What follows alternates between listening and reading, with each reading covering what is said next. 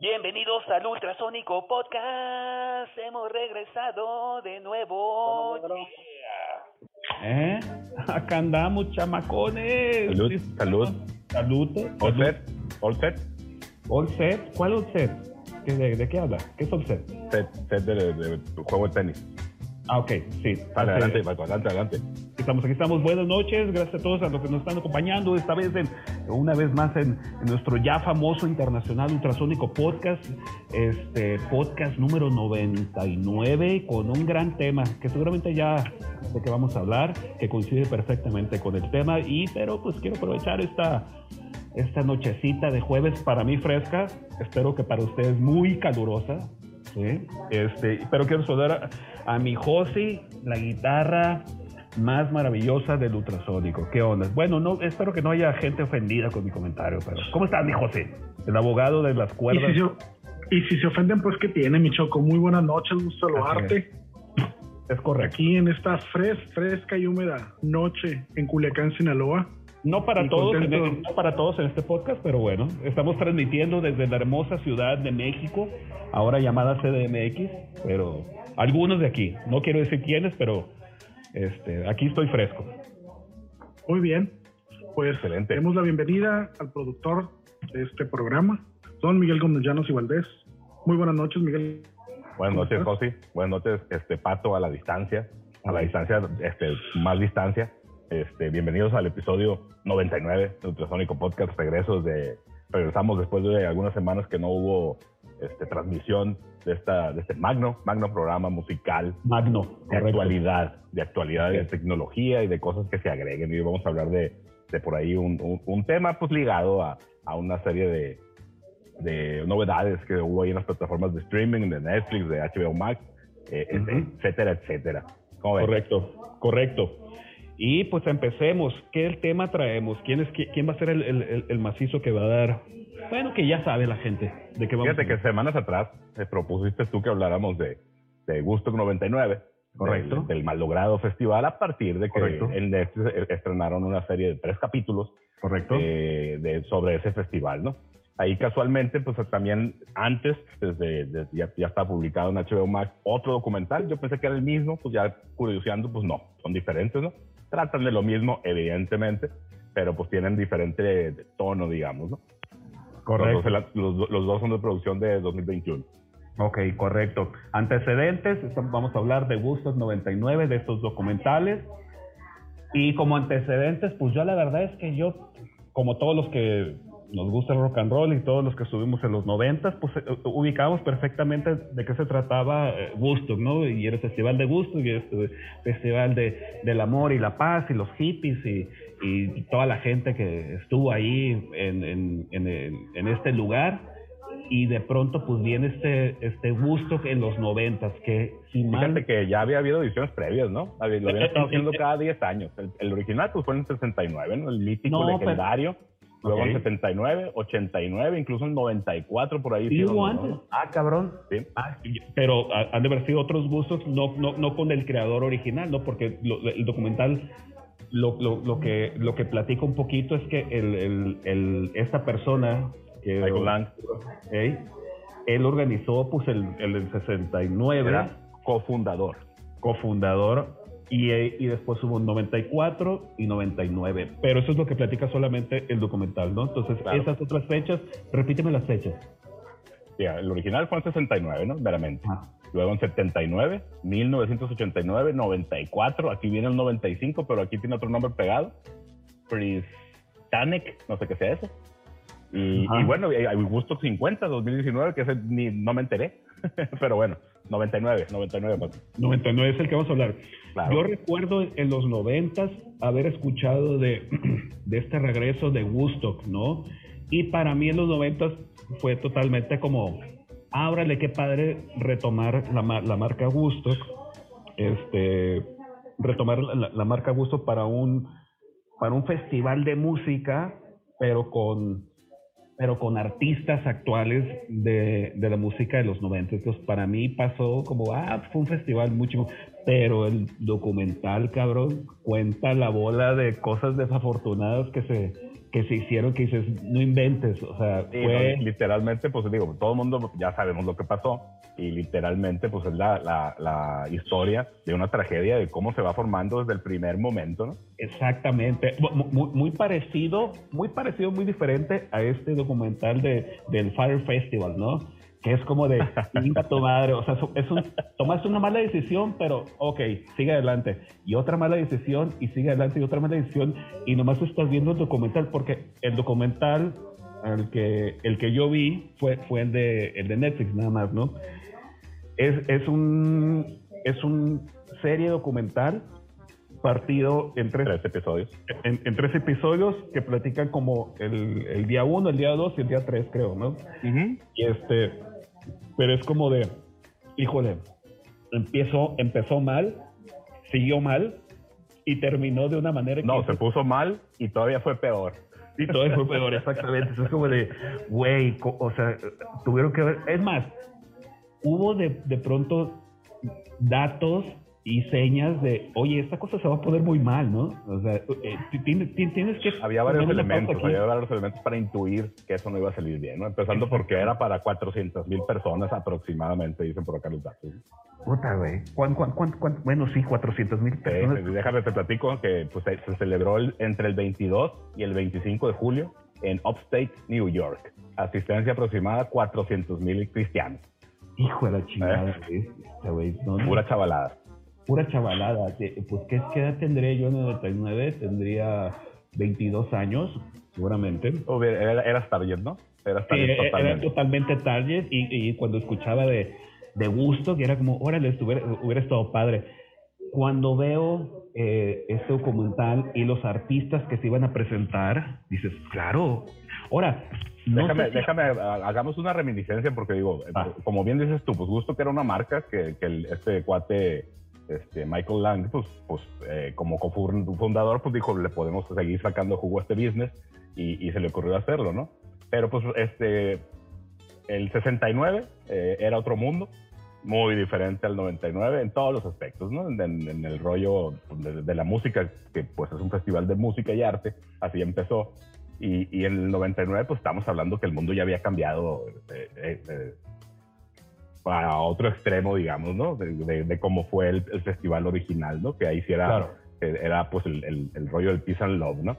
Y acá, pues sí era un rollo que, pues por ahí, sí, que en el documental se, se trata mucho, pues de que te, te vendían una botella de agua en cuatro dólares, ¿no? Entonces, eh, muy orientado a, a la ganancia.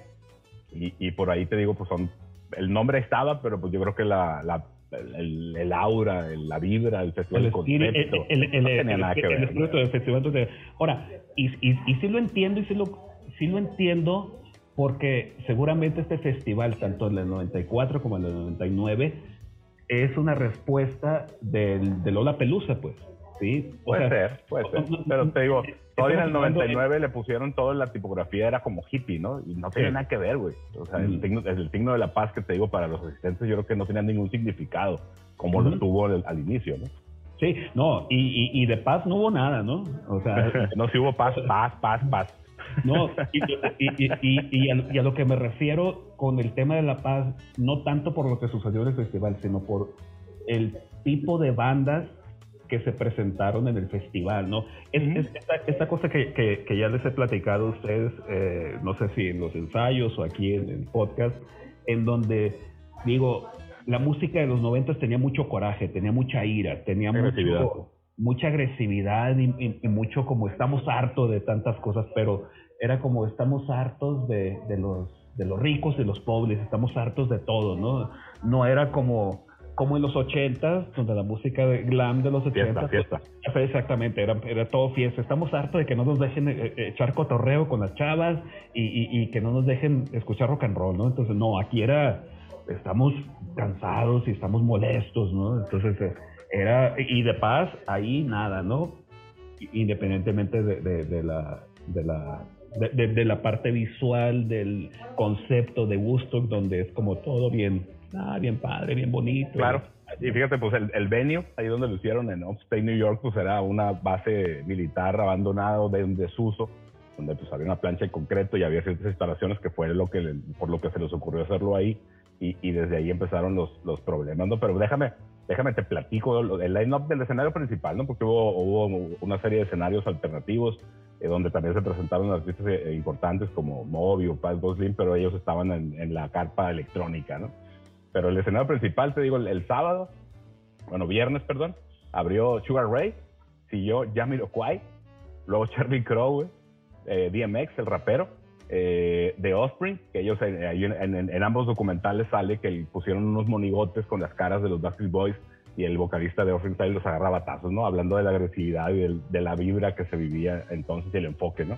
De ahí siguió Korn y, cerró Bush, ¿no? Que dicen en, el documental de Netflix, dicen que Bush sí traía en sus letras una cosa más como el, como el Peace and Love, ¿no? No era, no era agresivo, no era todo el rollo que pues ahí hablan de que les dejó, pues no un paquetote, pero pues difícil, porque Korn, con el sonido enojado, como bien dices tú, y agresivo, pues puso al, al público cierta sintonía. Oye, pero, pero el documental arranca con que James Brown abrió el festival, ¿no? Porque, porque, aparte se, se, pone mamila, pues se, se, se pone... Que, que no sé si ese estaba en otro stage, sí lo estuve buscando en, en lo que me encontré la información, sí es cierto, él, él, abrió el festival, ¿no? Como para, para darle ese, ese vibe setentero, ¿no? Sí, sí, por, por, porque, porque el documental empieza como esta cosa de donde James Brown dice, si a mí no me pagan, yo no me mm. subo. Y los, y, y, los organizadores le dicen, ok, no te subes, pero mira, 400 mil gentes tenemos aquí. Si no te subes, tú vas a quedar mal, ¿no? Y está como este estira y afloja. Y hasta donde yo entendí en, en, el documental es como que Jerry Brown dijo, bueno, me voy a subir. Después averiguamos los, los, los, dineros, ¿no? Y seguramente no hubo dinero, ¿no? Pero... no, debe haber habido, güey. No, sí, ¿qué? Claro que pagaron, claro que pagaron. ¿Qué opinión tienes de esto? Pues, son dos escenarios distintos, Choco. Es, es, es un es un intento de rescatar la nostalgia mal logrado, en mi opinión. Claro. Eh, en el 69, acuérdate que hay un movimiento que se llamaba Contracultura. No solamente el rollo de los hippies, el escenario social era muy distinto al del 99 y por supuesto al de, al de, hoy en día, ¿no? Entonces, acuérdate que en el 69 pues estaba la guerra de Vietnam, estaba la lucha de los derechos civiles en Estados Unidos, estaba el comunismo contra el capitalismo, el bloque soviético, etcétera, etcétera. Eh, y la juventud en el 69 generó una serie de demostraciones sociales y políticas en todo el mundo, no nada más en Estados Unidos. Eh, la primavera de Praga, eh, todo el rollo de los derechos civiles en Estados Unidos, todo el asunto de las dictaduras latinoamericanas, bla, bla, bla. Y el festival del 69 iba más enfocado a generar un tipo de conciencia distinta a lo que era el status quo de aquel entonces. Claro, y la música era el soundtrack de todo eso. La música era el soundtrack de todo eso. Entonces, en el 99, pues era un evento corporativo meramente, pues era un, billete una, una organización enfocada pero preponderantemente a sacar dinero, ¿no? Entonces, cuando arman esto, eh, ya no lo arma la juventud propiamente. O sea, el primer Woodstock eran dos cabrones que organizaron esto en una granja y que se les las manos por la asistencia, ¿no? Entonces, eh, en el 99 pues ya era todo cronometrado de acuerdo a los formatos más actuales de los festivales. Con pay-per-view. Donde las bandas tienen, claro, ¿no? Donde las bandas tienen cierto tiempo limitado para presentarse y de acuerdo a la importancia de la banda es el tiempo que te dan para, para entrar y salir del escenario la cuestión de los derechos, pay-per-view, toda la publicidad de las compañías grandes. Eh, esto fue transmitido por MTV en vivo. A mí me tocó ver en vivo eh, Woodstock toda la duración y me tocó ver parte de lo que sale en ese documental, pues lo que salió al aire en, MTV. ¿Te tocó verlo en vivo? ¿En, dónde? ¿Aquí en, MTV? Aquí en Culiacán, sí. ¿En pay-per-view? ¿Con quién? No, no, no, no. En mi casa. ¿En tu casa? Órale. ¿Y pagaste? había, una transmisión de MTV este, eh, pues armada, pues y había un prep pay view que quiero que eran más cosas, pues, que era lo que pagabas. Pues. Pero el MTV lo transmitió. Entonces, ¿así lo viste? ¿Así lo Los derechos, de, los derechos de la transmisión por televisión los tenía exclusivamente MTV. Ah, ok. Y, los comentaristas eran pues, los, los video jockeys del MTV, los VJs del MTV de, de aquel momento, pues. Eh, y esto pues se le sale de control. En la organización del 99 había gente que había estado evidentemente en el 69. Había acuérdense en el documental sale una señora hablando de la parte del arte, ¿no? De los murales que tenían ahí, que estaban hechos en madera y para dar un tono, un ligue, pues, entre las, entre las dos, dos presentaciones. Y después, pues, sale que los queman, los tumban, los hacen pedazos, ¿no? No, pues acuérdate que la señora sale en un carrito de esos John Deere a repartir bolsas de basura para que la, gente ayudara a limpiar como en el 69, ¿no? Y padres. Ajá. Con, ese gran espíritu colaborativo que existía en el 69, pero que en el 99 ya no había nada de eso, pues ya éramos otra, Entonces, otra generación. en el 99, como, como ustedes comentaban al inicio del, episodio, pues había otro clima, pues la, la juventud de aquel entonces, de la, la, generación pues que le tocó esto, los 90 y todo eso, estaba muy descontenta, también por cuestiones sociales, económicas. Eh, había una recesión en Estados Unidos y organizan un festival carísimo donde la gente pues le exprimen.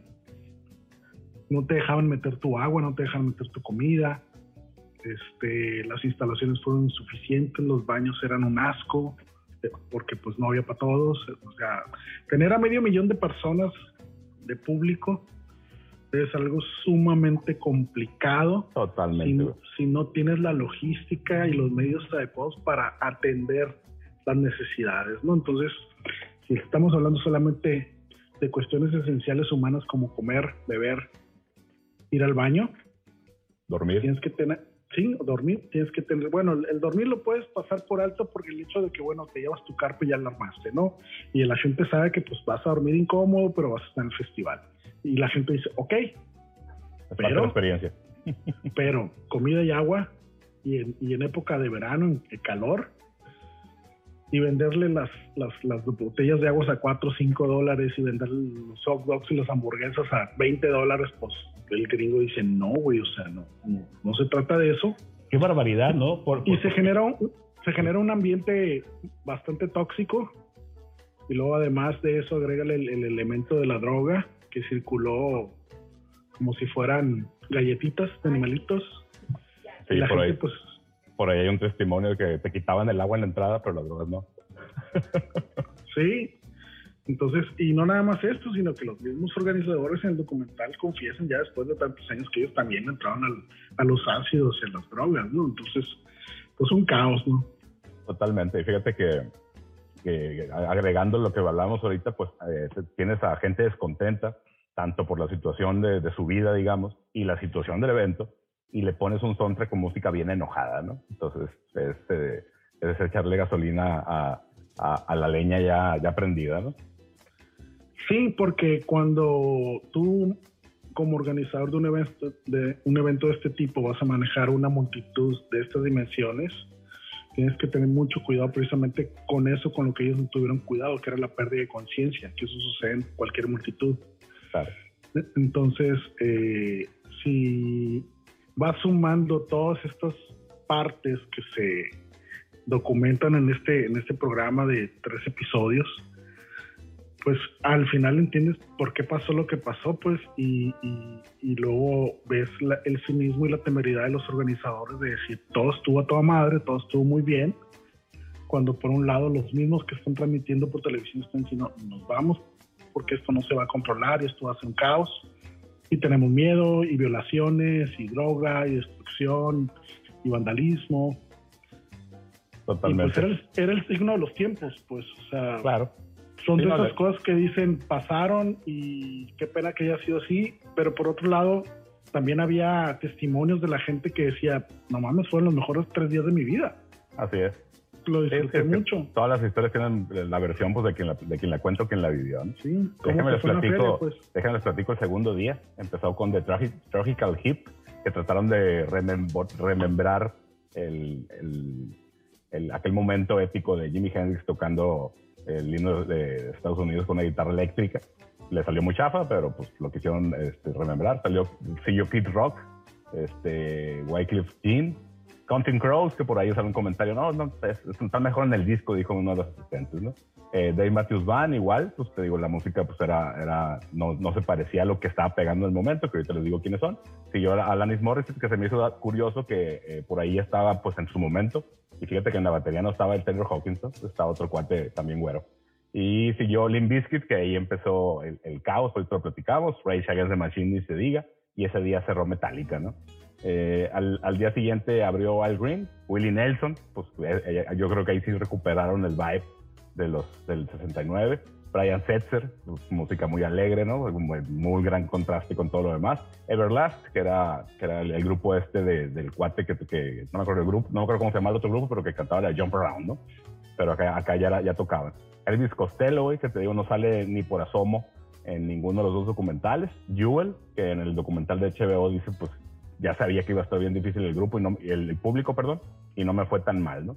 Luego Creed, que pues trae un, rollo religioso por ahí, que pues tampoco amarró. Por ahí subieron a, al, guitarrista de The Doors y pues platica el, el, cantante de Creed, pues nadie lo conocía, nadie sabía quién era, ¿no? Entonces nadie entendió el simbolismo de lo que hicieron. Y, y cerró Red Hot Chili Peppers, que por ahí salió una escena en el documental de HBO, que cuando ya estaban todos los desmanes y ya había fuegos en diferentes puntos, eh, el, alcalde de Nueva York se acercó a, a, este cuate, al Anthony Kiddis, a pedirle que por favor pues, tratara de calmar los ánimos. Y pues lo que hizo Red Hot Chili Peppers fue cerrar con Fire de Jimi Hendrix, el cover que ya tenían bastantes años haciendo, ¿no? Sí, bueno, pues es, es un rollo es un rollo muy cabrón ahorita que mencionas este cierre de los Chili Peppers con Fire de Hendrix mencionaste también que hubo una banda que trató de emular el himno gringo tocado con una guitarra eléctrica, así como Jimmy. Y cuando Jimi Hendrix hace eso en Woodstock, pues eh, esa interpretación se convierte en el himno de la contracultura, con el rompimiento de las formas, pues. Claro. Eh, sigue siendo el himno gringo, pero eh, interpretado de una manera totalmente poco convencional o apegada a los cánones de la decencia que tanto aprecian los gringos y genera una cosa muy, muy, muy, muy fuerte, ¿no?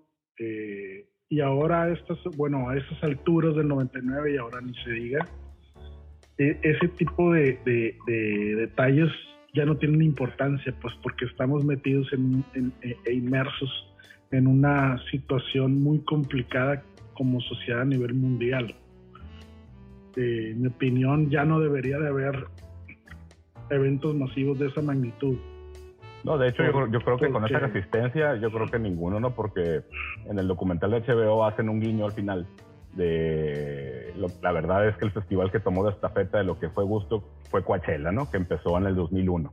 Entonces, eh, un festival pues muy bien organizado, obviamente no con 400 mil asistentes, pero donde sí ha habido momentos que no tienen el impacto de lo que platicas, yo sí, de, de, aquel momento de Hendrix tocando el himno con la guitarra eléctrica distorsionada y, haciendo todo el, rollo con el feedback. Este, no, no de ese calibre, pero ha habido momentos que no los hubo, cuando menos en lo musical, en, en este festival, ¿no? Sí, sí, nada más que eh, la diferencia pues entre lo que era Woodstock y, y Coachella, aunque Coachella también tiene mucho de la parte corporativa, está mucho mejor cuidado Claro, no, y, cuando, empezó. Y hay, una eh, conformación de los carteles en Coachella, donde al ser todo muy diverso, te permite cierta tranquilidad, pues. Claro. No, como en el 99 en gusto que le metes. Las primeras ediciones de Coachella eran con músicos, eh, si bien conocidos, pero no mainstream, pues no a nivel mundial. Eso, eso les tardó varias ediciones, pues. Entonces, obviamente, te, te, cuida mucho, te filtra, te filtra el público este, al ser propuestas no tan, tan conocidas, digamos, ¿no? Por decirlo de alguna forma. Así es. Festivales como Coachella y cualquier otro que no sean especializados en, un género, por hablar de los festivales de metal, pues ves el cartel y dices, ah, bueno, quiero ver a tal artista, ¿no? Entonces eh, se va a presentar más o menos a tal hora y no te estás todo el día ni todos los días. Vas a ver al, artista que quieres, ves a más artistas, por supuesto, pues tiene que valer la pena el boleto, pero no te quedas, pues y en, en Woodstock 99, pues en su mayoría todo era rock. Así es. Solo en las noches estaba el asunto de los rave en la carpa electrónica, pero todo era rock y mucho del rock fue agresivo. Eran bandas agresivas en su contenido. Entonces le metes una, les metes otra, les metes otra y las actitudes de los artistas pues yo toco esto, yo voy a presentar mi música como es. Criticaron mucho al cantante de Limp Bizkit, pero el vato pues hizo lo que tenía que hacer, o sea, son, son cosas que antes no pasaban, pues en el gusto 99 se presentaban muchos artistas que duraron años, 20, 30, 40, 50 años, siguieron tocando. Limp Bizkit, pues ahora creo que ya ni existe, ¿no? No, sí, está tocando, está tocando de hecho, pero pues te digo, pues es, es nomás remembranza, remembranza. ¿no? Sí, pero no, pero no con, con, con, con públicos de tal magnitud, pues. Claro. No, y aparte la música de ellos no tiene el efecto hoy que tenían en el, en el 99, ¿no? Ya no tiene, lo- ya no tiene el impacto, entonces tenía que aprovechar el- la flama, el momento y, y- y generar, pues generar la controversia y generar todo, o sea, mi opinión el vato, sí, si lo ves a la luz de 20, 30 años, dices, pinche vato se mamó, ¿no? Pues, pero en el momento era lo que tenía que pasar. Korn también, Rage, ni o sea, era una banda de protesta contra lo que, lo que sucedía y que pues tristemente sigue vigente, ¿no? Ahora con todos estos desmanes que hubo en Estados Unidos con, con la salida de, del periodo de presidencial de Trump, Rage empezó otra vez en redes sociales a alcanzar flama arriba, tanto que ahorita pues ya se están volviendo a presentar. Claro, la cuestión los- de la los- los violencia problemas- policíaca. Los problemas no han cambiado, güey. Siguen No. estando igualitos, güey. Oye, Entonces, pero, pero, va- va- vaya, eh, pero, pero muy curioso este tema porque también creo yo que es como el precursor, eh, digo, el precursor de, de estos festivales modernos. eh, siempre, bueno, creo yo que es Lola Pelusa que, que lo fue llevando de una manera muy muy clara de, hey, esto es publicidad, son las marcas, las telefónicas, y de pronto era como gusto, todo hippie, todo libre, y era como esto de las botellitas que costaban un chingo de lana, güey, y estas bandas haciendo un desmadre, y, No, esta, y- esta raza queriendo ser parte de la historia, por- por- porque también pienso esta parte de, ay, quiero ser parte de la historia de que fui a gusto, no me tocó a mí, yo no había nacido, en el 69, pero quiero ser parte de Gusto. Y, pero pues ahí van a hacer sus desmadres. yo, yo, yo sí, pero ya estaba cuando fue Gusto 69, pero no me quisieron llevar. Ma- maldito gobierno. Quédate en No, fíjate, es, es inevitable que los documentales tienen cierto dejo amarillista, ¿no? Y se enfocan obviamente pues en lo que lució más. Ah, más no, que los grupos, pues, más pues, que la música. Sí, sí, pero Exacto, hablan al exacto. final pues que mucha gente de testimonios, sobre todo el de HBO, que entrevistan mucha gente asistente, entrevistan a los amigos del- de, un, de un cuate que se murió deshidratado, bueno, no deshidratado, pensaban que estaba deshidratado o, drogado y le metieron los electroshocks y lo mataron al vato.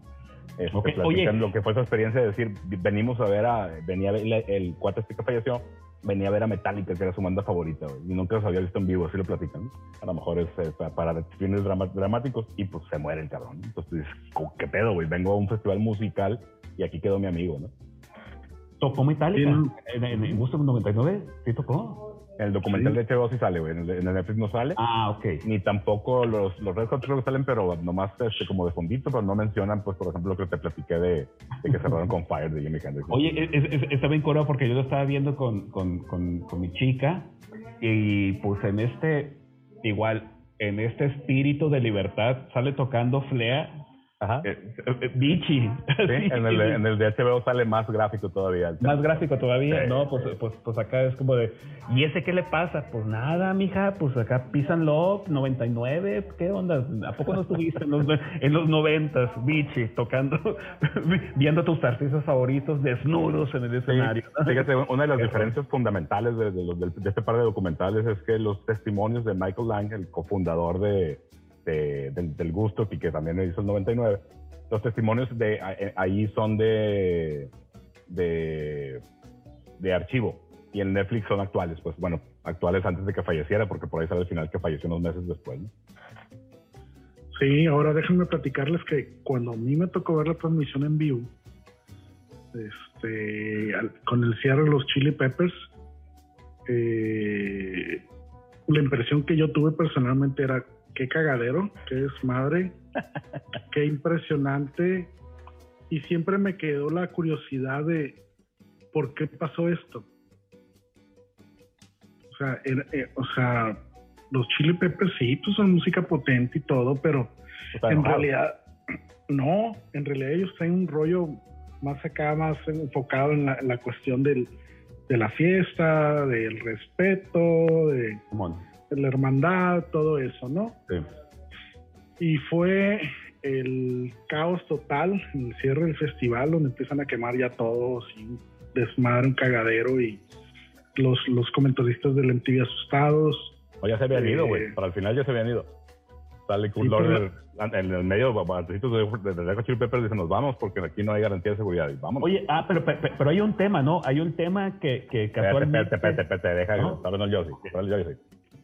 Entonces, cuando, cuando me toca ver eso, pues sí, sí, pues, vi cosas chilas en el festival, cosas que no me gustaron tanto. Siempre me quedó la duda, ¿por qué pasó lo que pasó? Entonces, en mi opinión, es bueno que existan estos documentales, independientemente que sean o no amarillistas o, o, o se vayan por esa tónica, porque te despejan la duda, pues. Claro. Entonces, sí. sobre todo, a mí lo que más me gustó del documental este, el nuevo que está en Netflix, es el ver cómo la organización de un evento es clave. Por supuesto. O sea, esto Desde se cayó, ese festival se cayó porque se quisieron ahorrar chingo de lana en cosas que debieron haber gastado, pues. No, que eran, que eran básicas, fundamentales, güey, para que, para, uh -huh. que, para que el festival sucediera y para que la gente estuviera bien, güey. Así es, o sea, tú, tú haces un festival de 400, 500 mil gentes, todo el mundo tiene que salir contento. Claro. Y, y, que, y, que, lo que digan sea, pues sí, vía Metallica, y vía los Chili Peppers, y vía Korn, y vía Limp Bizkit, y vía X o Y. Y vía muchas cosas que no me gustaron. Claro. Pero estuvo bien, estuvo a toda madre, me la pasé chilo, fue una buena experiencia, un buen fin de semana y resulta que la organización pues fue lo que falló y eso fomentó y propició el caos pues que se ve en ese documental reflejado, ¿no? Sí, tú lo platicaste ahorita, es que el, el comportamiento de cualquier güey, y en el, en el HBO hay varios testimonios que dicen, yo no me hubiera visto en mi vida jamás este, destruyendo algo y quemándolo, ¿no? Pero pues era parte del, del vibe de la muchedumbre y que decían, pues este eh, se convirtió en un momento a otro en Lord of the Flies, ¿no? Así es. Entonces, sí, pierdes, pierdes la conciencia, la conciencia colectiva y no hay forma de tenerlo. Es, es, es un, en realidad es un fuego, ¿no? El fuego que, que se generó, el fuego físico que se generó ahí de quemar cosas, pues era el reflejo del fuego que se generó en, en, en, en la gente que estuvo ahí y, y, esa fue la forma en que salió, ¿no? Entonces, claro. el fuego inicia y no lo puedes detener, se te va de control y hasta que se apaga solo, ¿no? Y un, un dato curioso, este, los fuegos empezaron gracias a unas velas que repartieron unos activistas que lo hicieron motivados por el, porque era reciente el tema de Columbine, que querían hacer un momento de luz este, en cierto momento con los asistentes, así los decían y les entregaban las velas, ¿no? Entonces, ahí en el documental dice cómo se les ocurre, ¿no? Pero bueno, digo, nadie podía saberlo, ¿no? Ahorita todo el mundo lo sabe, ¿no? Ya no te dejan entrar con ciertas cosas a los festivales, pero eso pasó a consecuencia de esto, ¿no? Este, por eso hay cosas que ya no se pueden hacer y ya se cuidan en una organización y por eso pues hay, hay yo creo que hay, hay mejores eventos donde la gente sale como acabas de decir lo tuyo. Oye, Miguel, y brevemente, brevemente, eh, entre los dos documentales, ¿qué diferencias hay?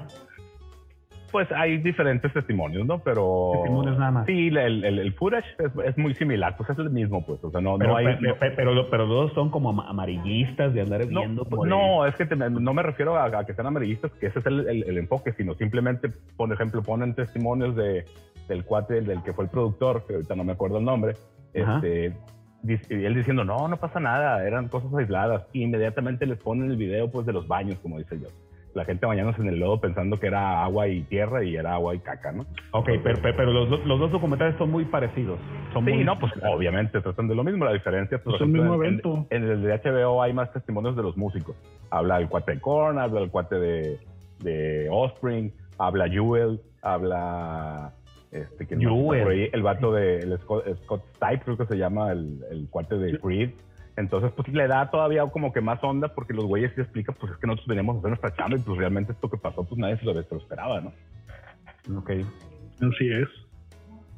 Bueno, estamos en la, en la turbo recta final. Turbo este, y ahora que nos propusimos este, echarle cronómetro a esto para, para atención de nuestros escuchas, de que no se vayan muy largos estos episodios, pues ahora uh -huh. va, vamos a cuidar un poquito la duración por ahí. Este, yo sé, yo sé que habrá gente inconforme que le gustan los podcasts largos, pero pues vamos a mediar por ahí en ambas, en ambas estrategias, ¿no? Entonces, pues esto fue, esto fue lo que, lo que, lo que pudimos platicar eh, de nuestra experiencia viendo este par de documentales. Digo, desgraciadamente, pues obviamente se tratan del desastre, de los problemas, y, no tanto de la, de la música, que pues es lo que nos gusta por acá, pero pues es, es parte de la historia, yo creo, y por ahí pasan, pues pasan estas cosas, y, como bien dice Yossi, pues cuando menos estos documentales te despejan la duda de alguien como a, como a Yossi que le tocó ver en la tele y dice, ¿cómo fue que pasó eso? Ahora sí ves, ves, ves estas bambalinas el por qué y desde el día uno pues empiezas a ver cómo empiezan a pasar cosas raras, ¿no? Así es. Palabras finales, mi Choco, para despedir la transmisión. No, pues nada, pues un placer estar eh, de nueva cuenta aquí con ustedes en este ultrasónico podcast. Este, estás a, control remoto desde la Ciudad de México. Desde la Ciudad de México, desde la Ciudad de la Esperanza que te dicen aquí. Y mira que anoche nos, nos bueno, hoy en la madrugada nos tembló, pero mira, todo tranquilo. Soy de Sinaloa. Y, no se raja. Y no, y no nos rajamos. Y, somos es. ultrasónico. No, bien. No, pues. Jóvenes, un placer estar con ustedes. Ultrasónico Podcast, episodio 99, Woodstock 99, cabalístico. Y nos vamos. Buenas noches, buenos días, buenas madrugadas. Bye. Yeah.